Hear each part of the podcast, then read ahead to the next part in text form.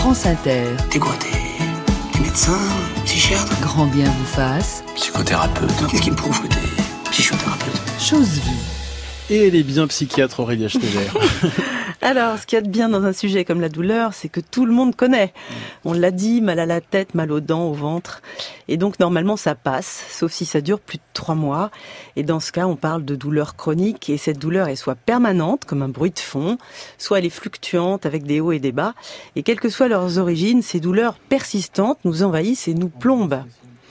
Les conséquences sont multiples. La fatigue, le handicap, on peut être anxieux, irritable, déprimé et même suicidaire.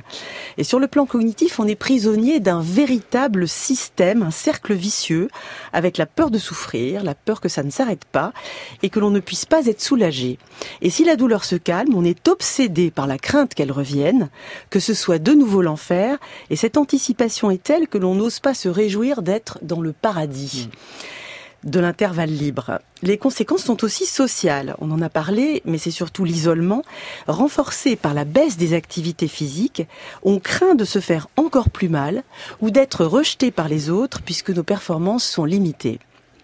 Donc comment faire pour sortir de cette boucle douloureuse? Car même si la prise en charge de la douleur a beaucoup progressé, de nombreux patients ne reçoivent pas un traitement approprié et la tentation de l'automédication est grande mais dangereuse.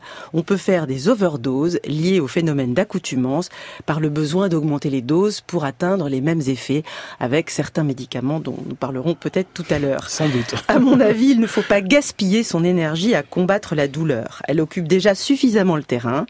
Si on se focalise dessus pour la faire disparaître, ça ne marche pas. Et cette lutte risque de renforcer cette douleur.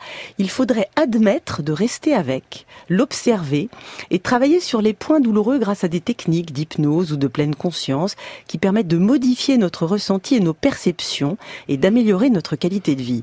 On pourrait aussi la considérer comme un baromètre, une alliée qui nous informe que nous allons trop loin et qui va nous aider à prendre soin de nous, à nous économiser et à gérer notre fatigue. On peut se réconforter en pensant que ça ne va pas durer toujours, qu'il y a des variations et surtout penser à profiter d'un moment de répit quand cela va mieux, être sensible aux petites choses positives offertes par notre quotidien. Il faut se distraire, regarder une série télé, voir du monde, une bonne soirée avec des amis, c'est important. Rire, c'est une vraie thérapie. Enfin, garder une bonne relation avec son corps. On est tenté, lorsqu'on a mal de façon durable, de considérer son corps comme globalement défaillant et hostile. C'est dommage. Indépendamment de la douleur, il y a toutes les autres fonctions vitales de notre organisme qui continuent courageusement de faire leur boulot. On oublie trop souvent de se remercier, d'être capable de marcher dans la rue, de respirer ou même tout simplement de digérer. D'ailleurs, c'est un exploit de se lever le matin et de vivre un quotidien douloureux. Il faut en être conscient et fier. Cela aide à restaurer une estime de soi souvent défaillante dans ces situations. Vous savez, cher Ali, je suis prête à parier que de nombreux auditeurs oublient qu'ils ont mal quelque part quand ils écoutent vos super oh. émissions. Alors, s'il vous plaît, continuez. Merci Aurélia Schneider. Je vous file le chèque après.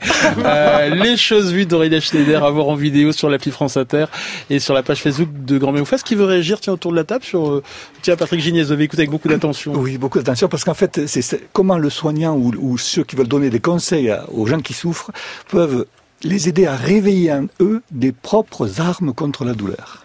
Et c'est cette relation thérapeutique nouvelle. C'est pas de trouver le médicament, mm. c'est re-empowerment, comme disent les Américains, c'est retrouver du pouvoir chez le patient pour lui-même faire une stratégie. Ça qui est compliqué. Serge C'est exactement ça. On aide nos patients à élaborer leur propre stratégie. Moi, je leur dis souvent, la douleur a horreur du vide. Chaque fois que vous allez euh, donc euh, vous résigner, abandonner une activité, euh, un plaisir, ben, la douleur va prendre encore plus d'ampleur. Donc, l'objectif avec eux, c'est de reconstruire pied à pied et de reprendre du terrain sur la douleur. Carole Sereni. Ça me fait penser à une étude qui a eu en Australie. Justement, si on écoute les gens douloureux, on a des surprises. Il y avait une, euh, un centre de la douleur. Ils ont demandé aux gens qu'est-ce que vous voulez vraiment? Qu'est-ce que vous voulez être soulagé de votre douleur en premier par des médicaments ou autre chose? Et en fait, c'était autre chose qu'ils voulaient. Ce qu'ils voulaient, c'est retrouver une bonne forme physique. Ils voulaient maigrir. Ils voulaient faire plus d'exercice. Ils voulaient être se sentir mieux dans leur corps. Et c'était ça qui comptait.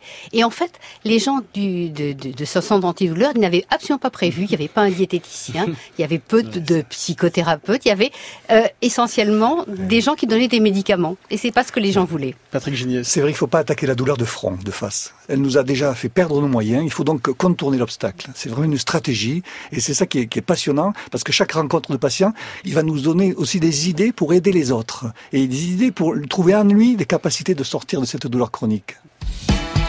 Grand bien vous fasse sur France Inter.